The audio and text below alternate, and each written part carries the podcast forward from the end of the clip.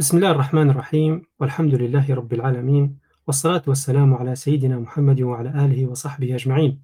رب اشرح لي صدري ويسر لي أمري واحلل عقدة من لساني يفقه قولي. اللهم وجهنا لما خلقتنا له واصرفنا عما نهيتنا عنه ولا تشغلنا بما تكفلت لنا به. اللهم اجعلنا من جند الخير دلنا عليك أرشدنا إليك فهمنا عنك علمنا منك وأعذنا من مضلات الفتن ما أحييتنا. اللهم انصرنا بالإسلام وانصر الإسلام بنا واجعلنا حجة له لا عليه واجعله حجة لنا لا علينا. السلام عليكم ورحمة الله وبركاته. وأهلا بكم مستمعينا الكرام في الحوارية الثالثة عشر بعد المئة من برنامج تساؤلات على قناة المنتدى الفكري والجلسة الخامسة عشر لكتاب الهوية والمرجعية الإسلامية وآثارهما في الدستور لنادي القراءة.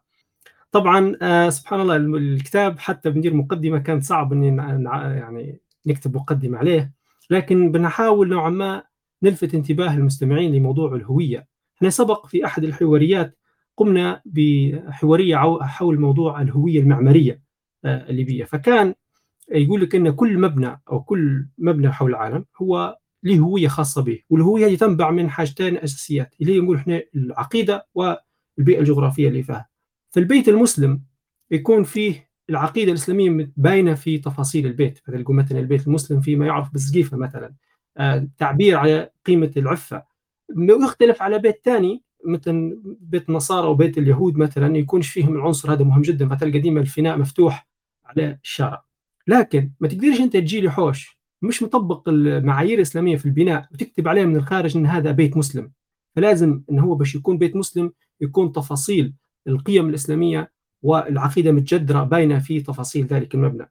هذا إذا تكلمنا عليه إحنا على مبنى حوش يعني بنقول إحنا بيت لناس عاديين. فما بالك ببيت لأمة كاملة أو دولة كاملة. وهذا تفاصيل ذلك البيت أو الخريطة هي ما يعرف بالدستور. هي ما يعني العقد الاجتماعي اللي يربط الناس كلها. واللي يعني كيف يخلي الناس كلها عايشين في سلام ووئام داخل ذلك المجتمع. فلا يكتفي فلا يمكن أن يكون عندنا دستور فقط. ونقول في هذا الدستور الشريعة الإسلامية مصدر تشريع أو هذا دستور إسلامي ولا دولة إسلامية. لكن باقي تفاصيل الدستور آه الخريطة الداخلية ليه غير إسلامية. طبعا هذا الفكرة إن شاء الله نوعا ما وصلتها للمستمعين. اليوم نحاول نتناقشوا مع آه الشيخ سالم اللي هو كان آه كتابه حول هذا الأمر اسمه الهوية والمرجعية الإسلامية وآثارهما في الدستور. بس خلينا نعرفكم بالشيخ سالم، الشيخ سالم هو عضو مجلس أمناء اتحاد المسلمين الاتحاد العالمي لعلماء المسلمين وعضو الأمانة العامة للمجلس الأوروبي للافتاء والبحوث رئيس منتدى العلماء والمشرف العام لقناة قاف التفاعلية من مؤلفاته المسلمون في أوروبا ومناصرة قضايا المسلمين ومنها الكتاب اللي هو الهوية والمرجعية الإسلامية وآثارهما في الدستور. هذا حيكون محور حواريتنا الليلة أهلا وسهلا بك شيخ سالم. حياكم الله وأهلا وسهلا. أهلا وسهلا بك. طبعا سعداء جدا بتواجدك معنا. وسبحان الله يعني إحنا شيخ نبغى نخش طول في موضوع الكتاب. لو ممكن تعطينا نبذة مختصرة هيك أنت شيني نقول إحنا كيف جاتك فكرة الكتاب هذا وشيني الخلفية وراه؟ طيب الحمد لله رب العالمين وأصلي وأسلم على المبعوث رحمة للعالمين سيدنا ونبينا محمد وعلى آله وصحبه أجمعين. اولا يعني أتوجه بالشكر الجزيل لكم إخواني وأخواتي في هذا المنتدى الفكري الصاعد إن شاء الله إلى الخير نسأل الله سبحانه وتعالى أن يبارك أعمالكم وأن يوفقكم وأن يهديكم لما يحب ويرضى. الكتاب كتاب الهوية والمرجعية الإسلامية لها له قصة في حقيقة الحال كان لدي اهتمام قديم منذ أكثر من 30 سنة بما يمكن أن أسميه بالجهاز المفاهيمي للمسلم المعاصر تضخمت لدي بشكل نسأل الله تكون إيجابي وليست سلبي مسألة تصحيح المفاهيم التي ينبغي أن ينطلق منها المسلم المعاصر. وتصورت أن هذه المفاهيم تشكل مع بعضها البعض جهازا مفاهيما متكامل لكن هذا الجهاز فيه منطقة مركزية أساسية وفيه مكملات أو حواف أو حواشي هوامش وكنت أتصور أن ما ينبغي أن يقدم للمسلم يقدم للمسلم اليوم هو يتمحور على أمرين اثنين. المحور الأول المنهاج العام لفهم الدين وهذا تمثله مجموعة من المفاهيم. ينبغي أن تسبق هذه المفاهيم النظر إلى القضايا الإسلامية والنظر إلى القضايا العلمية والنظر إلى المفاهيم الإسلامية. وهذا يعني مجموعة من المفاهيم المؤسسة التي تكون ما أسميه بقاع التفكير عند الإنسان أو ما يسمى بالتخطيط في التخطيط الاستراتيجي بالميثا استراتيجيك أو القاع الذي لا يوجد شيء أدنى منه عند الإنسان. هذا القاع فيه مجموعة من المفاهيم حسبتها وحصرتها تصل إلى عشرين مفهوما بالضبط يعني من مفهوم الأولويات إلى شمول الإسلام إلى رعاية المقاصد إلى واقعية الإسلام إلى إنسانية الإسلام وغير ذلك. وأعتقد أن هذا دائما عندي أن هذا إذا صحح بشكل صحيح وهو لا يأخذ وقتا طويلا كمفاهيم تقرب للإنسان عندها إذا دخل للقراءة أو للتعلم أو للتلقي أو للدخول إلى فهم هذا الدين ستكون لديه هذه الأرضية التي توجهه نحو الاختيار السليم. الأمر الثاني فيما يتعلق بما يسميه بالجهاز المفاهيمي المركزي. وهذا الجهاز يحتوي على مجموعة من المفاهيم من أولها مفهوم الهوية. وعندنا مفهوم القيم مفهوم الدين طبعا قبل ذلك مفهوم التغيير مفهوم المواطنة مفهوم الحضارة مجموعة من المفاهيم الأساسية. قدر الله تبارك وتعالى أن أكون في لجنة شكلت في في ليبيا بعد الثورة في طرابلس لمراجعة الدستور أو القانون الليبي. وطرح في أول يوم. كانت اللجنة مكونة من أربعة من المشايخ وأربعة من أهل الاختصاص. كنت أنا ومعي الدكتور نادر العمراني رحمة الله عليه. ومعنا أيضا أربعة دكاترة من المختصين في الاقتصاد الدكتور عبد الله شامية وفي قانون الجنائي وفي القانون المدني. المهم ثمانية كنا بالضبط. وكان أول سؤال طرح كيف نفعل؟ ماذا نفعل؟ هل نحن بحاجة إلى وضع دستور كامل من جديد؟ أو بحاجة إلى النظر الدستور أو القانون عفوا القانون القائم ونراجع هذا القانون ونصوب ما فيه. طبعا كان هناك رأي أن إحنا نضع قانون متكامل وأنا كنت الحقيقة ضد هذا الرأي باعتبار أن القانون الليبي الموجود هو مستنبط في جزء كبير منه من الأحكام الشرعية. الحمد لله بعد الترجيح ترجح هذا الرأي بعد التصويت وبدأنا نشتغل وبدأنا بالقانون المدني وتبين لي مسألة في غاية من الخطورة. وهو أن القانون المدني الليبي الذي فيه أكثر من 1900 مادة مع المذكرات الإضافية القانونية تبين لي أن عدد المواد المخالفة للشريعة فيه قليلة جدا نسبة إلى عدد القانون ككل. كانت تقريبا 40 مادة فيها تقريبا 36 مادة قابلة للتعديل وفيها أربع مواد لا لا تقبل التعديل متعلقة بموضوع الربا والمعاملات الربوية. الباقي كله في الجهالة والغرر وغير ذلك. يعني بالمفهوم القانوني القذافي كان يطبق الشريعة إذا أين الخلل؟ أين هو الخلل؟ أين كان الخلل؟ فطرحت هنا مسألة أن الخلل آه، يرتبط بالإطار العام الذي كان ينبغي أن يضبط هذا القانون وهو الإطار الدستوري العام المتعلق بالهوية من هنا جاءت فكرة هذا الكتاب وكانت عبارة عن مسجلات ويعني مدارسات وأذكر حوارات طويلة مع فضيلة الشيخ رحمة الله عليه الشيخ غيث الفاخري حول موضوع أن الشريعة يعني آه، كمان المادة الأولى في الدستور آه، في في مسألة تحكيم الشريعة وكان في حوار مع المفتي حفظه الله ومع عدد من المشايخ الذين في بداية الأمر الحقيقة اعترضوا على يعني على هذا الأمر لكن بعد ذلك تفهموا المقصد من أنه حتى لو وضعنا آه، مواد ضابطة في الدستور تنص على أن الشريعة هي المصدر الوحيد والأساسي للقوانين فإن هذا لا يكفي أبدا لضبط مسار المجتمع يعني بعيدا عن هويته الإسلامية. وهذا دفعني إلى قراءة الهويات في المجتمعات الأخرى ونحو ذلك. هذه تقريبا قصة الكتاب وهي مهمة جدا جدا لأنها تثبت أن هناك معركة ما أقول معركة وهمية لكن معركة غير حقيقية فيما يتعلق بتطبيق الشريعة. إنما يفترض أن نبدأ بطرح هذا السؤال ما هو الإطار العام الهوية العامة الضابطة للدستور في أي دولة من من الدول الإسلامية؟ الله يبارك فيك الله يبارك فيك شيخ. يعني على سيرة ال 20 مفهوم والله نتمنى صراحة أنك تدير لنا كتاب فيهم يعني يعني يكون خاصات بال 20 مفهوم الأساسيات هذه. وفعلا إحنا سبحان الله يعني بداية لما قرينا الكتاب في المقدمة مرينا على حكايتها بتاع قصة القوانين وكان صدمة صراحة لنا يعني فعلًا يعني إذا كان القوانين كلها معظمها إسلامية، إيش الخلل بالضبط؟ هنا موضوع الهوية بالذات. يعني يعني يعني خلينا نحكوا نبدو قبل كل شيء أحكي يعني بنعرفوا منك هيك شوية على موضوع الهويات خارج يعني الدول الثانية كيف موضوع الهوية محافظين عليه؟ قبل يعني كتوطئة لما نجي نتكلم عن الهوية الإسلامية حسب خبرتك يعني واطلاعك. التجارب في العالم آه، هناك مجموعة من التجارب يمكن أن تكون محل دراسة. كان الاهتمام الأول في الحقيقة وهو اهتمام قديم يعني منذ أن كنت في الهندسة الصناعية كنت من المعجبين بالتجربة اليابانية. آه، تعرف طبعا الهندسة الصناعية في تأسيسها الأول اللي هي ال industrial engineering هذه في تأسيسها الأول هي مؤسسة على المواد علمية منبثقة عن اليابان في الأساس. حصلت مشكلة التعليم في, في أمريكا في عام 1960 إلى 62 وأعلن وزير التعليم الأمريكي في وقتها فشل المنظومة التعليمية ورجعوا إلى النظر في أسباب التطور الحاصل في اليابان. اليابان خرجت من حرب عالمية يعني أكلت كل شيء تقريبا في اليابان ومع ذلك أغلقوا على أنفسهم لمدة لا تزيد عن 15 سنة وخرجوا في بداية الستينيات قوة اقتصادية مهمة جدا في العالم بمعايير جودة عالية جدا. طبعا كان البحث أين هو محل التطور ومن أين انطلقوا فكان البحث فيما يتعلق بمجموعة من العلوم التي كونت فيما بعد ما يسمى بالهندسة الصناعية وعلى رأسها طبعا علم بحوث العمليات اليابان إخواني بعد أن آه، خرجت من الحرب العالمية وخسرت عسكريا واجتماعيا ويعني اقتصاديا على مستويات كثيرة جدا.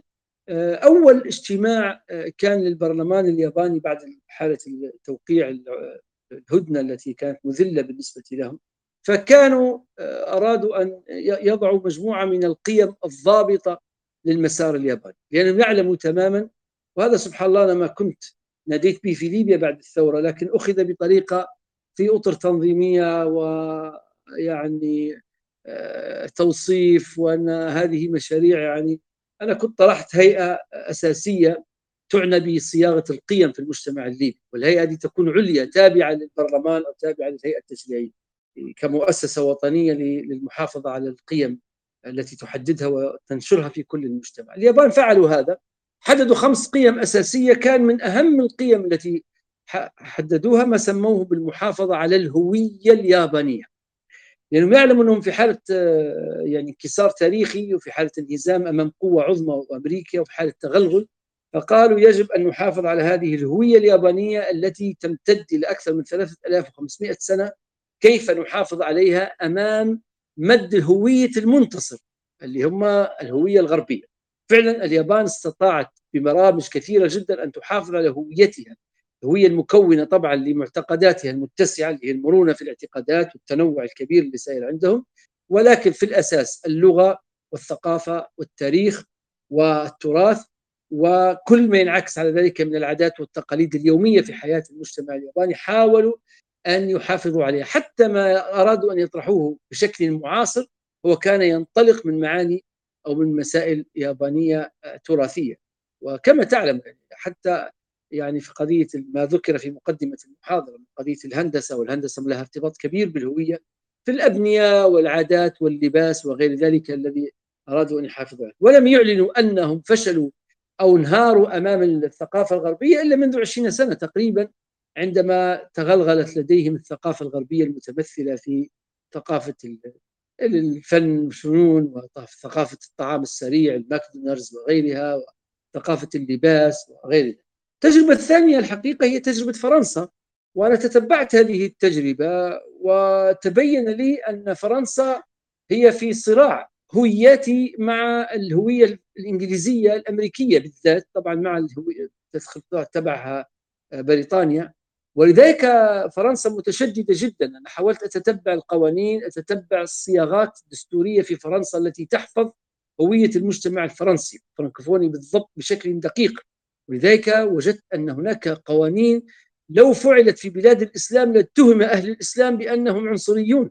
يعني آه، رئيس الوزراء الفرنسي الحكومة الفرنسية عفوا لما كان في الاتحاد الأوروبي وكانت هناك لجنة في الاتحاد الأوروبي بقيادة شخص فرنسي تناقش موضوعات اقتصادية فلما تكلم عرض التقرير عرضه باللغة الإنجليزية وهو فرنسي الأصل فوقف رئيس الحكومة الفرنسية وخرج من اللقاء. غاضب يعني. فلما سئل قال أنا لا أجلس في في لقاء لا يحترم فيه الشخص الهوية الخاصة به وهي اللغة الفرنسية رغم أنه هو في عضو في لجنة قدم فقط تقرير. موقف فرنسا في قضية آه، آه، القضايا الثقافية الأصيلة مثلا جاك شيراك لما كان عمدة باريس منع افتتاح مطعم ماكدونالدز في برج إيفل في فرنسا باعتبار أن هذا اختراق ثقافي.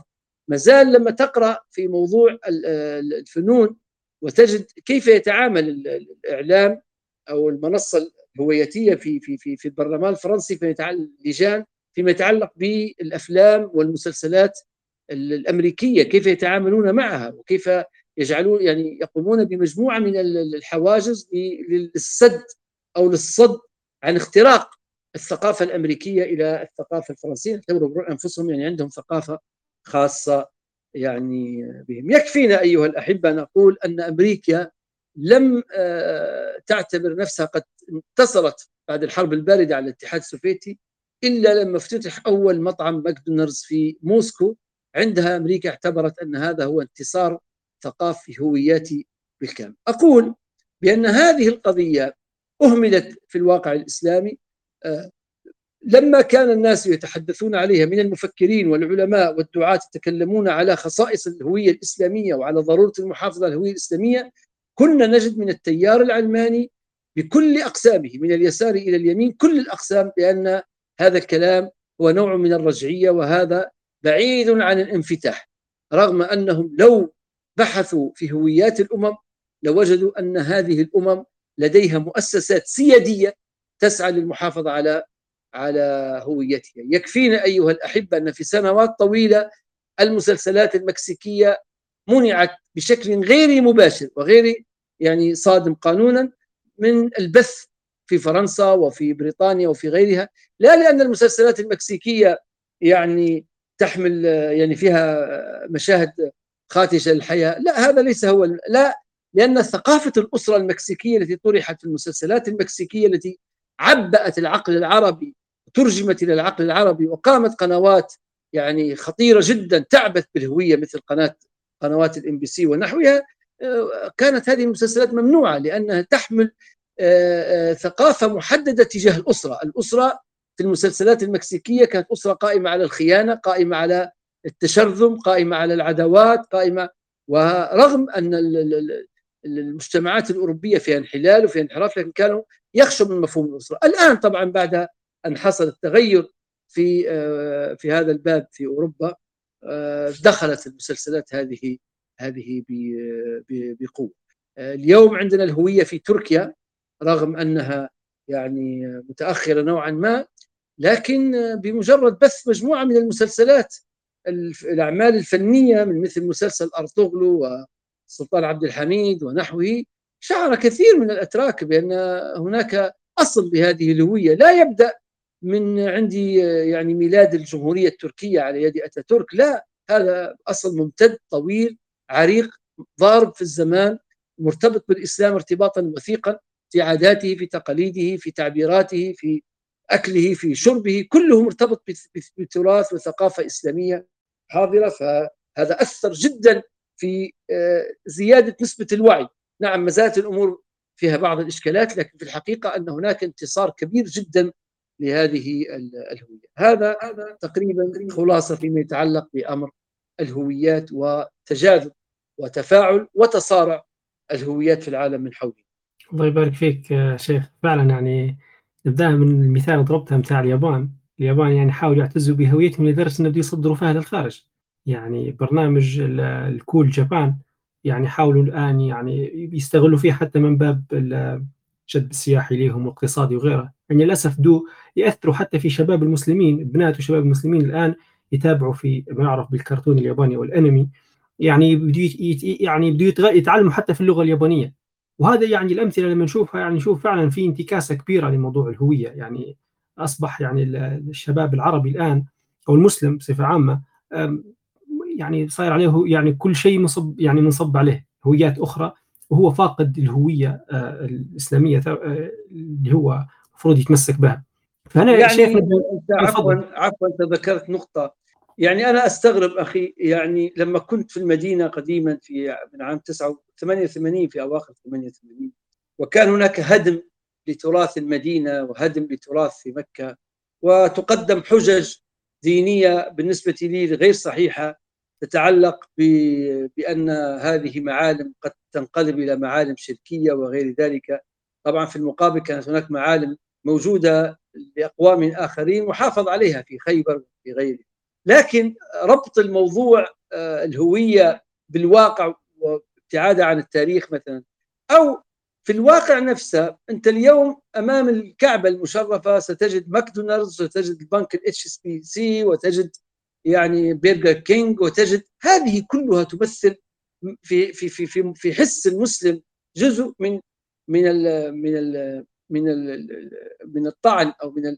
اذهب إلى يعني الدول التي تحافظ على هويتها وتحافظ على آه، تراثها وتحافظ على أبعادها ستجد أن هناك مناطق في سويسرا ممنوع فيها السيارات كان أيام ال satellite ممنوع فيها تركيب ال satellite يدخلوها الناس يمشون أو بالدراجات لانهم ما يريدوا يغيروا هذا الواقع التاريخي وهذا الشيء الذي يرتبط يحاولوا أن يصنعوا دولة مثل أمريكا ليس لها تاريخ كل تاريخها يمتد إلى 250 260 سنة وتاريخ يعني متعارض ومتداخل ومتشاكس و و و من ال... ولكن مع هذا يحاولوا أن يصنعوا لهم أصنعوا لهم آه، يعني تاريخ. فرنسا تحاول أن تصنع تاريخ تعظم آه، يعني زعماء تاريخيين وغيرهم تبحث وتحاول ونحن لدينا كل مدينة من مدننا يعني أنت لو دخلت إلى طرابلس يعني الألم يعتصرني كان لما أدخل المدينة القديمة ولا أدخل بني غازي وتراثها والمناطق اللي كان موجودة هذه كلها يعني آه، تمتد في عمق التاريخ وتشكل جزء من الانتماء إلى الهوية الإسلامية نعم. الله يبارك فيك. شيخ تو على سيرة الهوية. آه، خلينا ناخذ مثال الآن في في في حاجة غريبة الآن تصير يعني لاحظناها في آه، خلينا نقول في العالم الإسلامي مثلا العربي اللي هي موضوع رد الشعوب إلى هويات قبل إسلامية. يعني يجوا مثلا للمصريين يقولوا أنتم الفراعنة والفراعنة ويعمقوا فيهم الفكر هذا. يجوا مثلا للعراق آه، يردوا فيهم من حضاره بابل وأشور وأنتم بابليين واشوريين وهكذا كل منطقة يحاولوا يستغلوا الآثار لتغيير الهوية. الآن نلاحظ الآن يصير في يعني في ليبيا آه، استغلال للهويات أو إحنا الهوية الرومانية الإغريقية. مثلا تلقى يحاولوا في بعض المحلات يحاولوا يتسموا بمسميات يعني كما نقول لك إغريقية مثلا في بنغازي. يعني تتعلق بالآثار الموجودة في شحات وغيرها كل شيء وأسماء المعابد والآلهة وغيرها من النوع هذا. وكذلك في مناطق الغرب يعني حاولوا يردوا في الهوية الرومانية وغيرها مثل سبتيموس سيفيروس والآن يضعوا فيه كرمز يعني للهوية الليبيه عن سبتيموس. تسمى مسابقات باسمه وأشياء. شيخ شنو تعليقك على الموضوع هذا بالذات؟ استغلال الأثار القديمة في يعني رد الناس لهويات قبل إسلامية. هو هذا الأمر ينبغي أن ينظر إليه بشيء من التوازن. هذا هو المطلوب. أن يكون هناك شيء من التوازن في التعامل مع هذه مع هذه الظاهرة. أولا أنا أقول ثلاث قضايا أساسية. أولا أن ندرك تاريخ المنادات بهذا الأمر. وهذا التاريخ قد بدأ من من أقل من 100 سنة تقريبا في بدايات القرن الماضي. بدأت تظهر هذه الدعوات لأن جزء من آه، لما بدأ الاحتلال يخرج من العالم الإسلامي بصعوبات وجدها في الاستمرار فبدأ ينادي بهذه القضية. فبدأ في اليمن بدأ في العراق كما ذكرت أنت يعني البابلية والأشورية. بدأ في مصر طبعا بالقضية الفرعونية و وللأسف آه، يعني آه، حتى طرح الموضوع الأمازيغي في المناطق المغرب العربي بدأ وانطلق من تلك من تلك الساعة. رغم أن وهي النقطة الثانية أن طبيعة طبيعة الإسلام طبيعة الهوية الإسلامية هي طبيعة جامعة وليست طبيعة يعني منفرة. ألو تسمعوني؟ نسمع فيك شيخ. آه طيب. رغم أن الهوية الإسلامية بطبيعتها هي طبيعة هي هوية فيها منطقة صلبة وفيها منطقة مرنة كما ذكرت أنا في الكتاب. بمعنى آخر أن استطاع الإسلام أن يستوعب كل الهويات السابقة ويحافظ على نمط هويته الأساسية المرتكز على العقيدة ومرتكز على اللغة والثقافة وتاريخه الإسلامي متمثل في نشأة الإسلام. منذ نزول الوحي على النبي صلى الله عليه وسلم لكن لم يحارب ولم يناكف ما وجد من القضايا المتعلقة بالهوايات السابقة ما لم يكن في تلك منافاة أو مخالفة لأصل لأصل شرعي. لم يأمر الناس بتغيير ثيابهم ولم يأمر الناس امرا بتعلم اللغة العربية. الناس أقبلوا على العربية هم يعني بطوعهم لأنهم يعلموا إن العربية هي الوعاء الذي من خلاله يتعلمون القرآن الكريم. ولم يلغي لم يلغي تلك اللهجات. دليل أن اللهجات بقيت كما هي. بقيت بقيت هذه اللهجات اللسان قائمة رغم أنها يعني وفي عز قيام الخلافة الإسلامية كانت هناك كتب تكتب ومؤلفات تكتب بلهجات يعني أخرى وهناك ألفاظ كانت تستخدم. فاليوم لا تطرح المسألة باعتبار أننا نريد أن نعود أو أن نعود مثلا بليبيا إلى إلى هوية أخرى ما قبل الإسلام أو بالعراق إلى ما قبل الإسلام من جانب ثقافي ونعرف ونكتشف أين هي تاريخنا في هذا الباب ومن أين بدأت الصلة مع تاريخ الإسلام وكيف بدأت. لا المطروح اليوم هو مكمن الخطورة في هذا الطرح أن تكون هذه الهويات هي هويات بديلة عن الهوية الإسلامية. يتعصب حولها الناس يتع... يعني يلتفون حولها يطالبون بها مع مرور الأيام ثم يعودون يعودون إليه لتكون هي البديل عن الهوية الإسلامية. وهذا سبحان الله واضح للعيان بمجموعة من الإجراءات التي تطرح حتى من خلال الأمم المتحدة ومؤسسات الثقافية في الأمم المتحدة وما تنتهي إليه. جربت في أفريقيا وانتهت إلى حروب يعني طائفية أو حروب عنصرية عرقية مؤلمة. جربت طرحت يعني ليست فقط كما عندنا في ليبيا يعني الفينيقية أو عندنا يعني الرومانية أو غيرها لا كان في أفريقيا عروق عرق كامل. يعني يعني يعني ما حصل في بعض الدول الأفريقية من المذابح كان بسبب الاتكاء على وجرب أيضا في وسط وسط أوروبا. أوروبا كانت تعيش الأقليات أو المجموعات الإثنية كان المسلمون والصربيون والكروات ومن معهم من كانوا يعيشون في إطار واحد كالأسرة الواحدة كل له احتفاظ بخصوصيته الدينية. لكن لما يعني اشتغلوا على الموضوع الصربي كدولة كعنصر وكلغة وكدين وكانتماء واشتغلوا على العرق الكرواتي انتهت إلى تلك المذابح التي رأيناها في البوسنة التي يعني مذبحة كبيرة جدا الذي يزور البوسنة ويعرف ما الذي حصل ما الذي يحصل هناك. أنا أقول أن نهاية هذه يعني المفاهيم هي نهاية مأساوية في الحياة في الحياة الإنسانية. هي نهاية دماء وقتال وتعصبات وانقسامات وانشطارات.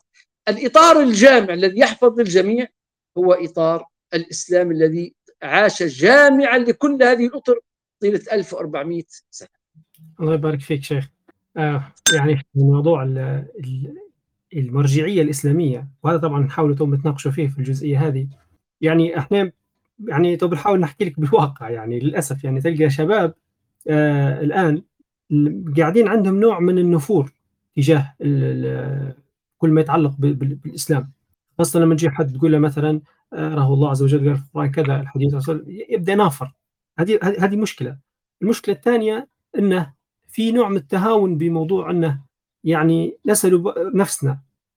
الإسلام شنو يقول في ذيك القضية؟ موضوع ان التحاكم للمرجعية الإسلامية. شيخ شنو تحكي لنا عن الموضوع هذا موضوع المرجعية وكيف إن هي بدت خافتة في عند كثير من من الناس؟ والله يعني نسأل الله السلامة طبعا. هو نتاج طبيعي لمجتمع عاش لفترات طويلة لا يرى انعكاس للقيم وللمقاصد وللأصول وللقواعد وللأحكام وللضوابط وللأخلاق الإسلامية في في المجتمع من حوله، يعني خلوني أقول لكم يعني أمر لكي نفهم الصورة هذه. أنا دائما أمثل مثلا نحن مجتمعنا الليبي مثلا كمجتمع كعينة هذا المجتمع لو ننظر إلى التاريخ سنرى بأن يعني عاش لفترات طويلة من الزمن بعد طبعا دخول الإسلام واستقرار الإسلام و الناس فيه في عاداتهم في تقاليدهم في مفاهيمهم الاجتماعية في القيم التي تحكم المجتمع كانت المرجعية الإسلامية واضحة جدا جدا جدا. ورغم الاحتلال بعد ذلك في بداية القرن الماضي ورغم الظروف الصعبة إلا أن المجتمع ورغم وجود نوع من الجهل في بالأحكام الشرعية لكن كانت هناك منظومة من الأمثلة ومنظومة من من من القيم ومنظومة من العادات ومنظومة من التقاليد التي هي امتداد للاحتكام للحكم الشرعي. كان هناك جزء كبير لا بأس به رغم دخول اليسار وكذا من الاحتشام. كانت هناك قضايا قيم عالية. لا يمكن تجد ليبي في بداية السبعينيات يقبل بالرشوة ولا يقبل بالغش. يمكن يتهاون في أمر الصلاة لكن ما يقبل أن يفطر في شهر رمضان وما شرب الخمر كان يعني يقوم يكون بالسر. لا توجد ظاهرة محددة. كان يعني المجتمع عنده مواقف من الظواهر السيئة في داخل المجتمع فيما يتعلق بالضروريات في أحكام الإسلام المعلوم من الدين بالضرورة. كان المجتمع يعلم تماما أن هذا حرام وهذا وهذا حلال. فضلا عن معاني القيم الرجولة والمروءة والكرم والشجاعة وإغاثة الملهوف ويعني يعني أنت الآن ذكرت أنت بدأت بموضوع البيوت يعني البيت الليبي كان مؤسس على إكرام الضيف وكان مؤسس على إعانة المحتاج وكان دائما البيت عندما يبنى مكان الضيافة هو الأساس ومكان يعني أن, أن يستقبل الناس هو الأساس الناس في المآتم في الأفراح كانت تقوم كأنها يد يد واحدة. اليوم لما حصل الضمور في كل هذه الجوانب مع ضمور آخر في جانب التوعية والتعليم والإرشاد والدعوة والنصح وإحياء هذا يعني مبدأ النصيحة والإرشاد والدعوة إلى إلى إلى الأحكام الشرعية هذا أدى إلى هذا الضعف. وصاحبه مجموعة من السلوكيات مجموعة من المفاهيم عند بعض الملتزمين بدين الإسلام عن غير علم عن غير وعي شرعي صحيح. جعل الناس ينفرون من هذه القضايا جعل الناس يظنون أن الإسلام عدو لهم غير منظور هو الإسلام يحرم عليهم يمنحهم يقيدهم يعني فهم يريدوا أن يتحرروا من هذا من هذا الباب فعموما انحسار البعد الشرعي والقيمي في المجتمع التطور التاريخي اللي حصل وغياب المؤسسات التوجيهية والإرشادية والتوعوية في داخل المجتمع التي تحافظ على القيم على الأحكام والقيم الإسلامية. الأمر الثالث وجود ظواهر آه، إسلامية خطيرة جدا من التشدد أو من التطرف أو من فهم الإسلام على غير الوجه ومن محاولة القطع مع المجتمع من من حولهم أو أو هذه الثلاثية ولدت حالة من عدم الاستجابة للأحكام يعني الشرعية في داخل في داخل المجتمع. وإذا أردنا أن نعود من جديد علينا أن نعود بهذا الأمر. اولا على المستوى التشريعي. الهوية تكون حاضرة في الدستور وحاضرة في القوانين وحاضره في وسائل الإعلام وفي وسائل الثقافة وحاضرة في المساجد وحاضرة في الأوقاف تكون الهوية حاضرة. غياب الهوية مؤثر والمرجعية الإسلامية. الأمر الثاني وجود يعني مؤسسات تعليمية آه، شرعية تنتج لنا طلبة علم شرعي وعلماء يحافظوا على تعليم الناس بشكل صحيح وجيد. الأمر الثالث أن هناك وجود حركة تصحيحية في داخل المجتمع يعني تدعو بالحسنى وتدعو بالتي هي أحسن ويعني آه، تنصح الناس بالشكل اللائق وتقدم الإسلام يعني آه، للناس بشكل مفهوم ويسهل وميسر أعتقد هذه الثلاثية يمكن أن تصحح الأوضاع الموجودة. انفراد واحدة من هذه الثلاثة فقط لن يعالج لن يعالج المسألة، لن يعالج الضعف ولن يعالج العجز. الله يبارك فيك شيخ. عندي تعليق بالخصوص آه، أعتقد هي واحدة من الأسباب اللي هي غياب المدرسة التزكوية أو التربوية اللي في في في المجتمع.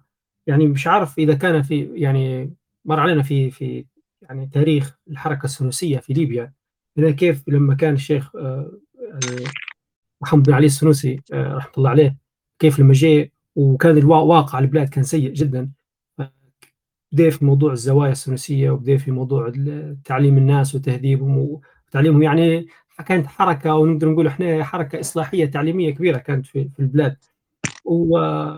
وموضوع ان موضوع تزكية النفس يعني يعني كيف تعليم الناس الأخلاق والسلوك والتهذيب. كان ليه أثر كبير يعني في أخلاقيات الناس ولدرجة أنه بعد سنوات كان يعني يعني الليبيين لما يسافروا لدول ثانية خاصة يحكون بعض الناس يعني الكبار يقولون لما يمشوا الحج. يعني ما يعرف البياع غادي في في مكة ولا ولا في المدينة يعرف ليبي مرات يطلع يخلي لك المحل مفتوح من باب إنه باب فيه موضوع آه، حسن الخلق والأمانة. لدرجة إن التاجر يعطيه البضاعه يقول له خلاص أنت متبيعها جيب الفلوس بعد ما تربح. فشنو تعليقك شيخ على الموضوع هذا؟ نعم والله نحن نفتقد يعني هو الأساس أن كان الأساس في نشوء الحركات الإسلامية والتيارات الإسلامية أن تقوم بهذا الواجب واجب التزكية طبعا عندها واجب للتوعية عندها واجب للتأسيس المفاهيمي وعندها واجب للتزكية والتربية وكانت كان العنصر التربوي هو المقوم الأساسي للحركات الإسلامية. طبعا آه، مرت الحركات الإسلامية آه، الإصلاحية ككل بمخاض الوضع السياسي والدخول في البعد السياسي وهو هو مطلوب من الجانب النظري لكن حصل فيه خلل من الجانب العملي من جانب الموازنة والتوازن. اليوم الناس تفتقد بكل اختصار أخي تفتقد إلى القدوات في داخل المجتمع. قدوات قدوة مثل ما أنت ذكرت اليوم قدوة التي أث... يعني أنشأت لنا هذا الإنسان الليبي الذي إذا ذهب إلى مكان يترك له المكان مفتوح لمعرفة الناس بأمانته وكان يعرف أن الليبي لا يقبل الرشوة ولا يمكن يأخذ الرشوة. وهناك قصص يرويها لنا بعض الأصدقاء. يعني أنا أعرف شخص كان يشتغل في السفارة السعودية وروى لي كيف أنه شخص ليبي قديما نسي مبلغ مالي في وسط الجواز السفر وللتقديم للتأشيرة ففهم الموظف أن هذه نوع من الرشوة. فالليبي هذا غضب غضب شديد وبين له أنه لم يكن ولا يخطر ولا يمكن يشرف في مثل هذا الأمر. عود فأقول أن عامل التزكية الذي يقوم على التربية تأثر سلبا بتأثر الحركات الإصلاحية الإسلامية بالبعد السياسي وتضخم البعد الفكري إذا أردنا أن نقول كذلك وضعف هذا هذا البعد. اصل أن الناس كانوا يؤخذون إلى المساجد ويؤخذون إلى يعني أماكن التي فيها أطر تربوية ويجلسون مع المربي الذي يروا فيه القدوة الحسنة في كلامه وفي تصرفاته وفي أخلاقه في معاملاته. اليوم القدوة الحسنة في داخل المجتمع الليبي أصبحت ضعيفة وقليلة جدا والقدوة الحسنة غيابها حصل سبب غياب في البيت من وجود الأسرة اللي ترتكز على أب وأم عندهم قدوة حسنة أو أسوة حسنة في داخل البيت. في المدرسة ضعف عنصر القدوة الحسنة فأصبحنا من بين مئة معلم قد لا نستطيع أن نستخرج خمس معلمين هم يعتبروا قدوة حسنة. في الجامعات أساتذة الجامعات أصبح العدد من بين مئة أستاذ جامعي قد لا تصل 10% من ممكن أن نعتبرهم قدوة حسنة. و في أماكن الوظائف وعلى مستوى المسؤولين ونقصت ما يمكن أن نسميه بالقدوة الحسنة في داخل المجتمع. والقدوة الحسنة هذه لا تصنع بمجرد الكلام لا تصنع بمجرد الدروس لا تصنع بمجرد بمجرد الوعظ العام. القدوة الحسنة تصنع بتربية حقيقية تربي هذه القدوة الحسنة. وكان هذا هو المنتظر من الحركات الإسلامية الإصلاحية هو أن تصنع القدوة الحسنة التي يعبر عنها أحيانا بأنها روح كما يعني يقول الدعاة المصلحين تسري في داخل المجتمع. قدوة قدوة. أنت تجد في كل شارع شخص قدوة. إذا رآه الأطفال الصغار والجيران يرون فيه القدوة في كلامه في معاملاته في أخلاقه. يقولون هذا الإنسان وراءه يعني عنصر ثقيل جدا. ما هو إنسان ينتمي إلى هذه الغثائية وهذه التفاهة؟ بالعكس هو إنسان ثقيل بأخلاقه ثقيل بقيمه ثقيل بسلوكياته الإسلامية. أنا متفق معك تماما. اليوم نحن نفتقد إلى وجود القدوات التي تربت على أيدي أناس من المربين أعدوهم لهذا المجتمع. ولذلك ما زال الأمل قائم.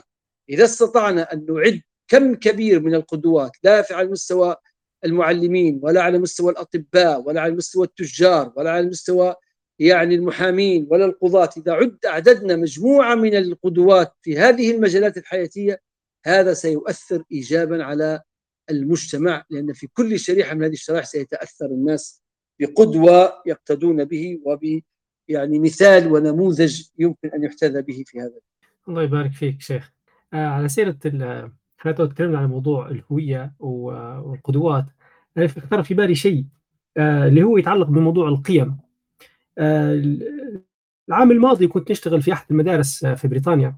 لاحظت ان في موضوع القيم البريطانية لها خمسة قيم أساسية محلقينها في كل فصل دراسي وكل ممر حاطينها.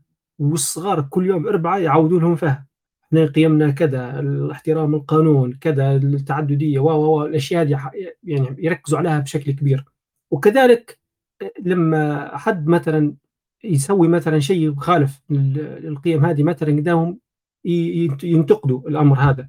إحنا هذا طبعا فكرني بكلام ثاني للمفكر الجزائري رحمة الله عليه مالك بن نبي لما قعد يوصف في موضوع المجتمعات قال لك في مجتمعات يعني قسمهم من ثلاثة ترتكز حول الأشخاص ومجتمعات ترتكز حول الأشياء ومجتمعات ترتكز حول الأفكار. الملاحظ الآن في مجتمعاتنا في تركيز كبير على موضوع الأشخاص والأشياء. تلقى الناس تفكيرها الشاغل اقتنيت ذلك الشيء أو حصلت ذلك الشيء أو هذاك الشخص قال هذاك الشخص فعل. قعد لكن إن إحنا تبدأ أفكار هي الأساس هي اللي تحرك فينا. إن إحنا يعني باش نقوموا بعملية الإصلاح شوي هذا ناقص. فالواحد لما فرض إنه بيدير مشروع مثلا أو مبادرة أو أي شيء يحاول مثلا يكون هو قدوة في ذلك المشروع باش الغير يستفيد منه. كيف؟ إنه هو القيم هذه يفعلها. تفعيل القيم مش فقط هذا الكلام النظري. يعني كنا نقول مثلا العدل العدل العدل العدل. لكن وين تفعيلها؟ كإجراءات ك يعني قوانين كدست يعني مادة أنت تلزم نفسك بها. ف فموضوع القيم موضوع حاسس إنه يعني فعلا تفعيل القيم أمر غايب. يعني تلقى مشكلة الأب يقول مثلا يقول في كلام هو مش مطبق على صغار يظلم فيهم مثلا وغيره. شيخ انت تعليقك على موضوع القيم؟ وبعدها نبغى نحكي ونبغى نفهم منك موضوع كيف إن القيم هذه والمبادئ تتجدر في موضوع الدستور. تفضل شيخ. والله أنا موضوع القيم يشغلني مثل موضوع الهوية وهو من من المفاهيم المركزية التي أعتقد أنها تحتاج إلى يعني تصويب. يعني. لأن موضوع القيم أخي من مفهوم القيم؟ يمكن أن ندرك خطورة القيم. ويمكن في مداخلة في قناة الجزيرة عبر الشريعة والحياة محاضرة كاملة في الجزيرة عبر موضوع القيم. يعني كان اللقاء معي يتعلق بالقيم. يمكن أن أقول في هذا الباب مجموعة من النقاط حتى تكون فقط يعني ك كنقاط يعني استنارة يعني. اولا أن القيم أخي الكريم التي ذكرت أو تكلمت عنها هي كيف لماذا سميت قيم؟ هي لتتخيلوا معي أن هناك ميزان فيه كفتان. كفة توضع فيه القيمة وكفة أخرى توضع فيها الأفكار يوضع فيها الأشخاص يوضع فيها الأخلاق توضع فيها العادات توضع فيها التقاليد. ثم ننظر كم يأخذ هذا الشخص كم تأخذ هذه الفكرة كم يأخذ هذا هذا التقليد كم تأخذ هذه العادة من الميزان في مقابل هذه القيم. فالقيم هي معيار هي معيار يقاس به الأشياء والأفكار والتوجهات والرؤى. ولذلك القيم هي معيار هي مثاقيل توضع في الموازين. فأنت مثلا حتى أقرب قيمة الصدق. هذه القيمة يمكن أن نتحدث عنها إلى الغد في أحاديث وفي آيات وأحاديث وأقوال و لكن هذه القيمة ينبغي إذا وضعت في ميزان القيم إذا وضع الإنسان في مقابل هذه القيمة ينبغي أن تكون قيمة هذا الإنسان بقدر ما يأخذ في هذا الميزان. فالإنسان إذا كان وضعت وضع الصدق في كفة وضع الإنسان في كفة فأخذ قيمة عالية ثقل ميزانه فهو إنسان صادق وينبغي أن تكون قيمة هذا الإنسان في وسط المجتمع بقدر القيمة التي جاء بها في أمام قيمة الصدق. فإذا وضعنا إنسان في ميزان الصدق فأخذ صفر في ميزان الصدق فينبغي أن تكون قيمة هذا الإنسان في داخل المجتمع صفريه هنا يكون المجتمع ميزان القيم واضح وثابت وصحيح لديه. إذا اختل هذا الميزان مثل ما وصف النبي صلى الله عليه وسلم عندما تكلم عن عن الزمان القادم وكيف يعني يعني ستكون فيه الصعوبة متمثلة في يعني ما نقول انقلاب القيم. فيها يصدق الكاذب ويكذب الصادق ويؤمن الخائن ويؤتمن الخائن ويخون الأمين وينطق الرويبضة كما قال صلى الله عليه وسلم. أقول ابتداء أول قضية ننظر إليها في القيم هذه القيم التي ستوضع في الموازين هي قيم منبثقة من ديننا. فأنت المفروض لما أنت تكلمت الآن عن العدل كيف نزل العدل في المجتمع الليبي؟ ليس بمقدار ما يتكلم المجتمع الليبي عن العدل ولا بمقدار المواعظ التي تقدم عن العدل. أنا أريد أن أخذ المجتمع أفراد ومجموع أضعه في ميزان بكفتين وأضع العدل موجود سأكتشف أن قيمة العدل في ليبيا لا تساوي 5 إلى 6% طيب هل قيمة هذا المجتمع في ميزان العدل هي هذه القيمة الحقيقية؟ ليس ما يقول ولا ما يتكلم ولا ما ينظر قيمة المجتمع الليبي في الأمانة هي الواقعية في قياس عندما توضع الأمانة في كفة ويوضع الإنسان الليبي. في كفة. المجتمع الليبي عندما كان يرفض الرشوة كانت له قيمة. هذه القيمة بقدر أمانته. وعندما أصبح يحسب الرشوة ويزيد في الرشوة ويناقشك في الرشوة فقيمته أصبحت صفرية. أبعد من هذا يفترض أن المجتمع يقدم ويؤخر في الأوضاع الاجتماعية من له قيمة. ماذا تعني له قيمة؟ مش ما له مال وله جاه. لا من له قيمة أي من أخذ في ميزان القيم مثقال فالمجتمع سيقرب ويتفاعل ويتعاون مع الإنسان الذي قيمته في أمام الصدق عالية وأمام الأمانة عالية وأمام الوضوح عالية وأمام العدل واضحة لكن إذا كان إنسان قيمته صفرية في في الصدق وقيمته صفرية في الأمانة وقيمته صفرية في في النزاهة ويأتي للمجتمع والمجتمع يضعه في قيمة عالية فيستقبل في المجالس ويحرص على مجالسته ويحرص على فعندها المجتمع هذا قد انتكست القيم فيه. كان الإنسان الليبي لما يأتي الولد الشاب وهي معروف أنه يشتغل بوظيفة يأخذ في مئة دينار زمان ولما يأتي بسيارة قيمتها مئة ألف دينار الأب سيسأل من أين لك هذا؟ من أين تحصلت هذا يا وليدي؟ أنت كنت تبيع في حشيش ولا تبيع في خمر والله أنت منين جبت هذه الفلوس؟ لكن لما يكون الأب يعرف تماما والرائحة قد فاحت على ابنه بأنه يتاجر في مخدرات أو يأخذ في رشوة يشتغل في وظيفة مرتبة فيها ألف ويملك بيوت بملايين ويعرف أن هذه كلها رشاوي ورزق حرام ومع هذا الأب أو الأم أو الجار أو الأخ أو الصديق أو العم لا يبالي بها بالعكس هذا يستقبل وكذا لأن عنده مال وعندك. هذا المجتمع قيمته تصبح قيمة صفرية أنا أقول لكم بكل وضوح نحن في المجتمع الليبي وفي المجتمعات الإسلامية قيمتنا الحقيقية لا بمقدار ما ندعيه من ارتباطنا بهذا الدين وما نملك. هذا كلام كما يقول أهل السودان كلام ساكت. ممكن تجد شخص الآن في ليبيا يتكلم لك عن المروءة ولا وعلى الكلمة لا كيف منين تطلع الكلمة يطلع النفس وكذا.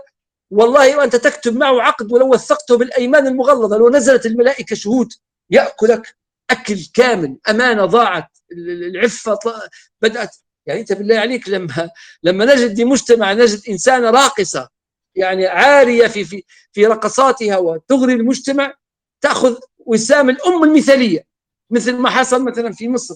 هذا الكلام يدلك على أن القيم انتهت في هذا المجتمع. ما في قيمة ما في أي قيمة.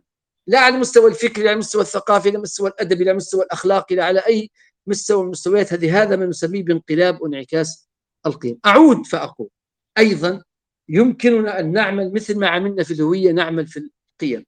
يمكن أن نعود من جديد إلى السؤال المطروح كيف نفعل القيم أنا في الحقيقة في تدبري فيما وقع في أوروبا أقول لك ما رأيته أنت الآن هذا مبني على منهج.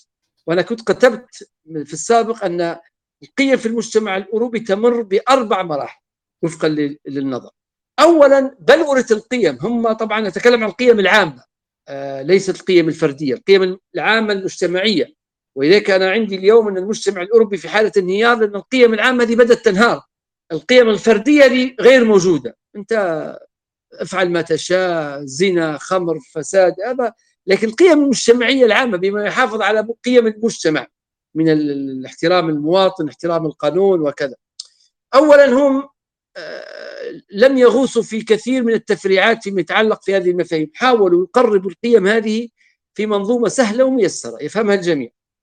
الأمر الثاني أنهم حولوا هذه القيم إلى مجموعة إجراءات يمكن قياسها. كنت منذ أيام مع صديق في بروكسل. هذا الصديق آه، رجل يعني صاحب خبرة كبيرة جدا في العمل المؤسسي وفي التحويل القيمي فيما يسمى بإدارة المؤسسات العليا. هو يشتغل في الأمم في في الاتحاد الأوروبي مشرف على آه، أعمال أو لجان تشرف على الدول التي تريد أن تنضم إلى الاتحاد الأوروبي لكي تقبل في انضمامها وفقا لشروط الاتحاد الأوروبي. الاتحاد الأوروبي وضع مجموعة من الشروط. نعم موضوع شروط قانونية وقضائية و... لكن في مجموعة من الشروط تتعلق بالقيم. حولها إلى إجراءات. يعني مثلا احترام المواطن حط أمامها 26 إجراء. يعني أنت احترامك للمواطن تكون المؤسسة التي يتردد عليها المواطن درجة حرارتها مثلا لا تقل عن لا تزيد عن 23 درجة مئوية. تحترم المواطن لما تبني مؤسسة الدولة لازم أن تكون هناك يعني مواقف السيارات تكون قرب مؤسسة الدولة. يجب أن يكون المواطن هذا موجود في هذه المؤسسة مكان خاص لأصحاب يعني يعني يعني يعني الناس اللي عندهم أمراض أو كذا يحتاجوا إلى مكان خاص عدد الكراسي الانتظار احترام المواطن الموظف يأتي قبل المواطن ويبدأ عند الشباك يفتح في وقته الصحيح احترام المواعيد. 23 شرط دخلوا في درجة حرارة ودخلوا أين تضع السيارة ودخلوا في وجود باب للطوارئ ووجود أمان. لماذا؟ لأن قيمة احترام الإنسان أو حق الإنسان أو كرامة الإنسان تحولت إلى مجموعة إجراءات. بمجرد ما تدخل أنت إلى المؤسسة لقضاء أي عمل تشعر أنك إنسان محترم. بعض الدول الإسلامية والعربية للأسف أنت تريد أن تذهب وأنت جاي في الموعد وأنت دافع المال المطلوب وأوراقك كلها لكن تشعر أنك إنسان غير محترم. تستجدي الموظف وأرجوك الله يرحم والديك وأنا عندي سفر وأنا عندي موعد. يقول لك يا راجل انتظر زي ما ينتظروا الناس تقول له معلش وبعدين ممكن تمد له حاجة من تحت لتحت وممكن تط... أنت المهم تخرج تقضي بتحصل على جواز سفر تشعر بأنك يعني كنت في موضع لا كرامة لك فيه. هذه كرامة الإنسان التي نتشابه مثل ما تدخل إلى محل مكتوب على عليه النظافة من الإيمان. مطعم مكتوب عليه النظافة من الإيمان ولكن آه، تدخل إلى المطعم. زمان كنت أقول لأحد الإخوة كنا في الجامعة الإسلامية في إسلام أباد في باكستان. آه، كنت أقول له آه، يعني النظافة من الإيمان. لا تعرف لا زبيب لا ذبان بالليبي. كنت أقول له النظافة من الإيمان لا تعرف لا نهر لا خزان. يعني شيء ما له علاقة بالقيم المعلقة. أو تجد شخص معلق عنوان كبير لقيمة من غشنا فليس منا. وأنت من أول ما تدخل المحل وأنت يعني محل غش ومحل آه، هذه القضية الثانية تحويل القيم إلى مجموعة إجراءات. النقطة الثالثة أن يوضع, يوضع قانون يتابع هذه الإجراءات فيعاقب كل من يخالف هذه الإجراءات. القيم فوق, فوق الإنسان. القيم هي الحاكمة للمجتمع لا يوجد مسؤول فوق القيم القيم فوق الجميع. النقطة الرابعة أن توجد المحفزات المجتمعية والمحفزات القانونية والمحفزات المؤسسية لكل من يحافظ على القيم. لذلك أنا أفرح لما أجد ما أدري هل رأيتم آه، في البحرين شباب جاءوا لرجل يسمى بأب الأيتام. آه، يرعى في الأيتام رجل كبير معروف. فأرادوا أن يكرموه في داخل فعملوا طريقة عجيبة جدا. يعني آه، كان في الشارع أوقفوا إشارة المرور وخرجت لوحات كفوا فلان كفوا فلان زي ما يقولوا هم في البحرين. الرجل بدأ يبكي. هذا النوع من التكريم شوف تكريم كبار المعلمين في ليبيا تكريم كبار الأطباء في ليبيا تكريم بعض المسؤولين تكريم بعض حفاظ القرآن الذين قدموا خدمات بعض الذين يرعون الأيتام تكريم بعض الناس الناس الذين يتولون يعني شؤون الأسر اليتيمة أو الأسر قصدي المعدومة. هذا النوع كله يدخل في هذا السياق حتى يشعر الإنسان بأن هناك قيمة لكل من يقومون على هذه الأشياء وأن المجتمع لا ينكر جميل هؤلاء ولا ينكر أعمالهم. هذه أربع قضايا أو أربع خطوات هي التي آه، نتج عنها في الحقيقة المحافظة على القيم العامة. لما حصل الخلل في هذه الخطوات الأربع بدءا من 11 سبتمبر في أمريكا بدأ مفهوم العدل مفهوم الأمن مفهوم حرية الإنسان مفاهيم بدأت تضرب بدأ العد التنازلي لانهيار المنظومة القيمية في الغرب. الله يبارك فيك شيخ. آه وعلى سيرة النقطة الأخيرة المثال ضربتها تبع البحرين. فكرني سبحان الله بذو القرنين آه في قول الله تعالى وأما من عمل صالحا فله جزاء الحسنى وسنقول له من أمرنا يسرا. سبحان الله المنهج القيادي في تحفيز مثلا المجتمع على الأعمال الصالحة والقيم أنه يتم تشجيعهم ودعمهم أو ما يعرف من الناحية النفسية يقول لك التعزيز الإيجابي في هذا الأمر. بارك الله فيك على النقطة يا شيخ أعتقد أخذنا ساعة من وقتك وسامحنا لو طولنا عليك. لا لا بس الله يبارك فيك الله يبارك فيك. إحنا حناخذ شوية مشاركات أو أسئلة على السريع. آه في سؤال وصلنا على الرسائل يقول السلام عليكم شيخنا بارك الله فيكم استفدنا جدا من كتابك وأكدت لنا أهمية تصحيح المفاهيم. سؤالي حول فكرة أن الأصل في العادات كما ذكرت في كتابك هو الإباحة وعن فكرة النوازل التي تتطلب مجهود كبير في الفتوى. لأنه لا يمكن الرجوع إلى السيرة والتراث للحكم. فكيف يكون التعامل السليم مع البدع أو الشيء الجديد المبتدعه بالذات أننا في ليبيا دائما ما نتخالف في عدة أمور مثل الاحتفال بالمولد والعصيدة والإنجاب وغير من الأمور هذه. شيخ شنو تعليقك على النقطة هذه؟ تعليقي أن المنهج الشرعي واضح التقعيد الشرعي واضح. هو الذي وسع على الناس وهذا من المرونة في مفهوم الهوية. هو أن العبادات المحضة هي منطقة صلبة. ليست مرنة. منطقة صلبة لكي تبقى إلى قيام الساعة محفوظة بحفظ الله على المحجة البيضاء وهي ما يتعلق بباب التعبد لله تبارك وتعالى. فمفهوم الابتداع في الدين أو البدعة في الدين له صلة وثيقة بمفهوم التعبد. فلذلك كان الأصل يعني أن الأصل في العبادات هو التوقف بمعنى أنه الأصل في العبادات تحريم.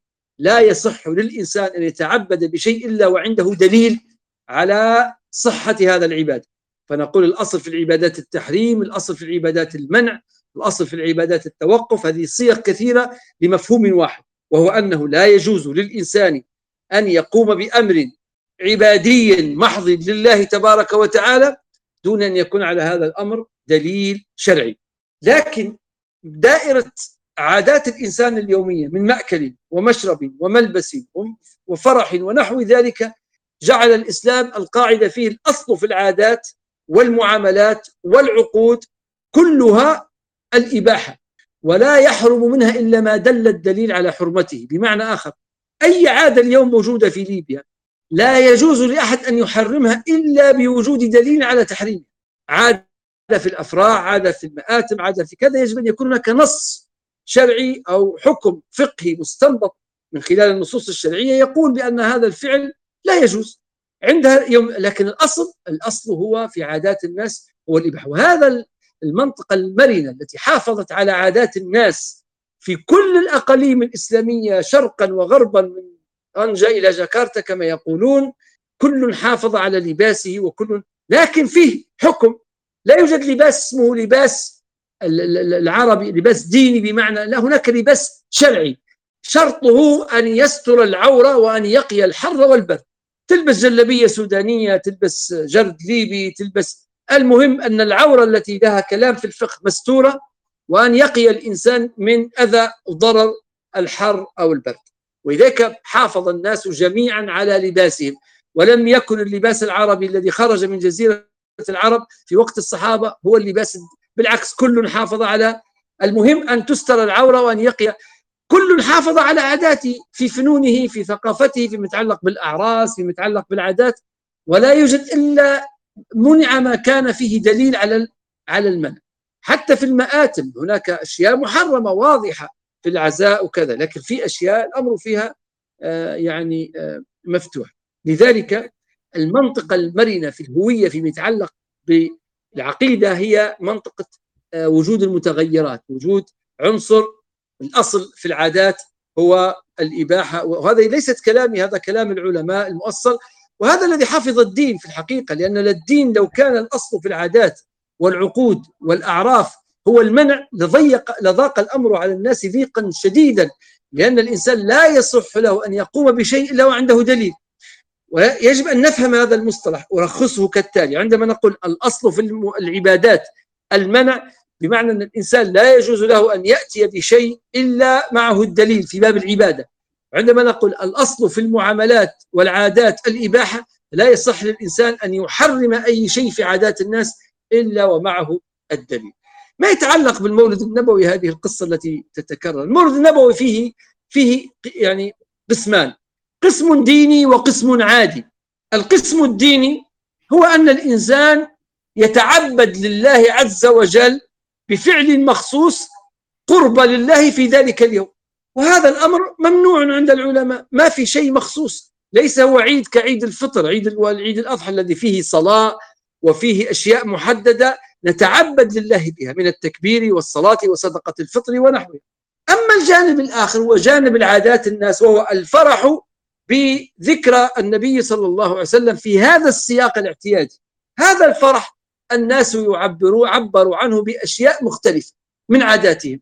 الناس اليوم إذا سألت المرأة عندما تصنع العصيدة أو تصنع يعني حلويات أو تصنع كذا لماذا تفعلين ذلك؟ هل هذا هذه هل أكل العصيدة عبادة هو؟ لله ما في أحد يقول أنه عبادة ولا يقول أحد أن هذا الفعل من الأمور التعبدية. ولا يعتقد أحد أن هذا مثل صلاة عيد الفطر أو صلاة عيد الأضحى. أو ذبح الأضحية أو نحو ذلك. إنما هو نوع من التعبير بمقدم النبي صلى الله عليه وسلم إلى هذه الدنيا. ولذلك هذا النوع من الخلاف هو خلاف قابل للحوار والنقاش قد يقول قائل بأن لا هذا قد أصبح جزء من التدين وكذا. أقول له إذا أصل الأمر إلى هذا الشأن فالأصل أن يمنع. لكن ما دام الناس لا يصل بهم إلى هذا الأمر فلماذا أنت؟ هذا نوع من التعبير. نوع من التعبير. يعني وإلا آه، أنا أعبر عن يوم لزواجي مثلا مع زوجتي. عيد ما أسمى يعني يسمى عيدا يعني اصطلاحيا لكن أنا يوم زواجنا أو كذا أنا بنحتفل أنا وزوجتي لنذكر أنفسنا بهذا اليوم الذي جمعنا الله فيه وكذا. ما يخطر ببال إنسان الذي يقوم بهذا الأمر بأن هذا عيد أو بأن هذا قربة أو بأن هذا دين أو بأن هذا عبادة أو بأن هذا شعيرة. ما يقول أحد من الناس هذا. ولذلك حصل الخلاف في أعياد الميلاد الأطفال الصغار مثلا الذين أجازوا أعياد الميلاد. قالوا يعني مجموعة من مشايخنا من المعاصرين قالوا بأن هذا لا علاقة له بأمر تعبدي ولا شرعي. أنا أفرح بيوم بيوم ميلاد ابني وكذا. والذين منعوا لم يمنعوه من باب التعبد إنما منعوه من باب أن هذا هذا النوع من الفعل وتشبه يعني بهدي غير هدي المسلمين فمنعوه من هذا الباب وكان الخلاف محصور في هذه النقطة. نعم.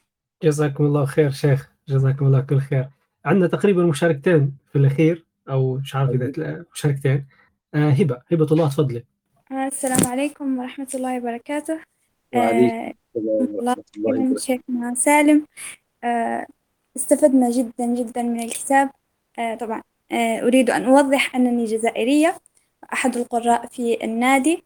آه لأول مرة تكون لدي صورة واضحة عن الدستور آه عن ما سنطالب به في الدستور عن الأساسيات من آه المقومات من المرجعية من الأمثلة التي وضعتها في الملاحق.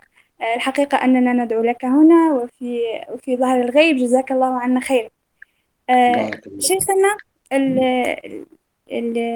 لدي بعض الأسئلة. لقد ذكرت الأمازيغ في في الكتاب. الخلاف العربي الأمازيغي خلاف مغاربي أظنه فمثلا في الفترة الأخيرة في الجزائر موجود فتن كثيرة في هذا الموضوع أو فتن كبيرة كادت تودي بالبلاد إلى إلى أمور لا يحمد عقباها. مؤخرا طبعا على في في التعديل الأخير في الدستور بعد الثورة السلمية الأخيرة لتغيير النظام بوتفليقة في التعديل الأخير الذي استفتي حوله الشعب تم إدراج اللغة الأمازيغية كلغة وطنية ورسمية. وأنا قد قرأنا وناقشنا رأيك في الموضوع وأتفق معه. والكثير من البرلمانيين والسياسيين والمفكرين الجزائريين كانوا أيضا قد عارضوا وبشدة هذا القرار. قرار آه، جعل اللغة الأمازيغية لغة رسمية. آه، طبعا هذا أيضا آه، نشبت بسببه بعض الخلافات بين العرب الجزائريين وبين الأمازيغ. أيضا آه، فتنة كبيرة كادت يعني تودي ببلد إلى حرب أهلية. ربما سمعتم منذ حوالي عامين كانت هناك حرائق عفوا كبيرة جدا في الجزائر في وسط المساعدات الوطنية التي كانت من العرب والأمازيغ آه، قام مجموعة من الأمازيغ بقتل شاب عربي ظلما بأبشع الطرق. ولولا أن أباه كان شخصا يعني متيقنا من قضاء الله وقدره لا, لا ذهبنا في إلى مسار لا يحمد عقباه طبعا. وفي الأخير ظهر أنه من أيادي خارجية من أيادي غربية من صنع أيادي لا تريد بالبلاد خيرا واستغلت هذا الخلاف الخلاف العربي الأمازيغي. طبعا أنا أعده خلاف معاصر أو خلاف حديث الشيخ الإمام المصلح عبد الحميد بن بديس يقول نحن يقول جملة جميلة جدا يقول نحن أمازيغ عربنا الإسلام. يقول عن الأمازيغ الجزائريين يقولون يقول نحن أمازيغ عربنا الإسلام ويقول في أحد قصائده لا أذكر البيت تماما ولكن يبين أن الإسلام هو من ألبس الأمازيغ ثوب العروبة بأنه يعتز بالعربية. شيخنا في في إطار هذه الخطورة الكبيرة للخلاف العربي الأمازيغي ولما التمسناه من حكمة في كتابك أثناء تحدثك عن ما نسب إليك زورا وأثناء تأصيلك للقواعد والمقدمات التي في الحقيقة كانت مفيدة جدا. العرب والأمازيغ كانوا يقاتلون كتفا بكتف ضد المستعمر الأوروبي أو المستدمر إن صح التعبير. ف كيف ما, ما هي الخطوات ما هي الخطوات التي يمكن أن تساهم في عودة هذه العلاقات أو هذا التكاتف والتآزر آه، بين آه، أبناء الشعب الواحد طبعا للنهوض والارتقاء بالوطن وإبعاد آه، هذه الخلافات سواء في الدستور أو في العلاقات الشعبية. وبارك الله فيك. أعتذر عن الإطالة جزاك الله خير. لا أبدا. جزاك الله خير. يعني ليس عندي مزيد على ما ذكرت أختي الكريمة. أنا علاقتي بالمسألة الأمازيغية آه، بدأت في السجن السياسي في عام 86 وكنت مع عدد من إخواني الذين سجنوا أساسا يعني لمطالبتهم بحقوق الأمازيغ في ليبيا التي كانت يعني مهضومة في زمن آه، النظام السابق. هناك ظلم شديد وقع على أهلنا الأمازيغ في ليبيا كاد أن ينهي يعني وجودهم الحقيقي هويتهم الأساسية. اللي هي الهوية الأمازيغية التي لا تتصادم مع الهوية الإسلامية بطبيعة الحال. وجدت فيهم الحقيقة رجال وجدت فيهم مثقفين و آه، يعني علماء و... أنا أقول بأن اللوثه الحقيقية سواء في الاتجاه العربي أو الاتجاه الأمازيغي اللوثه الحقيقية هي في دخول التعصب على الأصل العرقي. فايضا القومية العربية تأذت منها الأمازيغية جدا. وستكون القومية الأمازيغية تتأذى منها الوجود العربي. الجامع بين هذين هو العودة إلى القيم الجامعة في هذا الدين. الدين الذي يؤصل على البعد العقدي في الهوية وهو الأساس وينظر فيه إلى اللغة العربية لا على أنها لغة يعني آه، عنصرية أو على أنها لغة قومية لا. اللغة العربية لو لم ينزل بها القرآن لكانت كغيرها من اللغات. نحن اعتناؤنا ودعوتنا للمحافظة على اللغة العربية باعتبارنا اللغة العربية هي الوعاء الذي اللفظي الذي نزل به القرآن الكريم. ولذلك سيتعامل كل مسلم سواء أمازيغيا يعني سواء عربيا سواء أوروبيا أفريقيا من أي يعني آه، عرق كان سيتعامل مع اللغة العربية لا على أنها لغة العرب لا على أنها لغة القرآن. ولذلك آه، خلاصة الأمر أن المشكل حاصل عندما نبتعد عن دائرة الإسلام وتدخل الأفكار الحقيقة المشوهة لهذا الباب. ولذلك الذين أثروا سلبا في الاتجاه الأمازيغي هم الذين لهم أفكار يسارية أو علمانية متعصبة ألبسوها بثوب الامازيغي أما أهل الإسلام الذين فهموا القرآن وفهموا السنة وحافظوا على بعدهم الأمازيغي في لغتهم وفي تراثهم هؤلاء لم يكن لديهم أي مشكلة. أنت مثل ما ذكرت الآن يعني في كيف أن حاله تاثير اللغة العربية على على الإنسان الأمازيغي. وكذلك المشكلة عند العرب الذين يظنون أن قيمتهم الأساسية في أنهم عرب وفي الحقيقة هم قيمتهم الأساسية أنهم من أهل الإسلام. العربي قبل الإسلام وقبل أن يأتي الإسلام وبعد أن جاء الإسلام وتخلى عن الإسلام رأينا مصيره أين كان؟ قمة القوى القومية العربية كانت في الستينيات من القرن الماضي وتمحورت في عام 67 ورأينا كيف أن هذه القوة الكبيرة القومية أصبحت قوة مهزومة لا قيمة لها في في في, في تاريخ الصراعات المعاصر. وكيف أن الاعتصام بحبل القومية بعيدا عن حبل الإسلام أدى إلى ما أدى إليه. وكذلك الوضع اليوم في القومية الطورانية أو في فيما يتعلق بأي قومية من القوميات. فالحل هو أن نعود إلى الأصل الجامع إلى حبل الله المتين الذي يجب أن نعتصم به ومن خلاله نفهم كل التطورات الحاصلة في العلاقات بين الأعراق القائمة. أما اللغة الرسمية أو اعتبار اللغة الأمازيغية لغة رسمية أو لغة وطنية أنا أقول أن هذا يعود إلى التكيفات القانونية والدستورية والمسألة مسألة اجتهادية. المسألة مسألة اجتهادية لكن مع الحذر أن يؤثر القول لأن قضية تعدد اللغات الرسمية هي قضية من الناحية القانونية فيها بعض الإشكالات تنتج عنها مجموعة من الإشكالات. لكن مع هذا حتى لو وضعت ينبغي الحذر الشديد على أن إخواننا الذين ينتمون للعرق الأمازيغي أن يفقدوا الصلة باللغة العربية لأنهم إذا فقدوا الصلة باللغة العربية عندها يفقدوا الصلة بفهم صحيح للغة الكتاب والسنة. يحافظوا على لغتهم لكن عليهم أن يدركوا تماما حاجتهم الضرورية للاتصال بلغة الإسلام وليست أقول بلغة العرب. الله يبارك فيك شيخ جزاك الله كل خير. إحنا سمحنا جدا اخذنا منك وقتك. إحنا طبعا شيخ وصلنا لنهاية الحوارية. فنبي نعطيك كلمة أخيرة بس تختم بها الجلسة هذه وبارك الله فيك. يعني الختام هو في الحقيقة هذا السرور الذي دخل إلى قلبي شباب من أمثالكم يعني نسأل الله سبحانه وتعالى أن يبارك هذه الخطوات وأن يتقبل منكم. لهم هذا الاهتمام بالبعد الفكري والبعد الثقافي والبعد العلمي. يعني أشد على أيديكم في هذا المنتدى.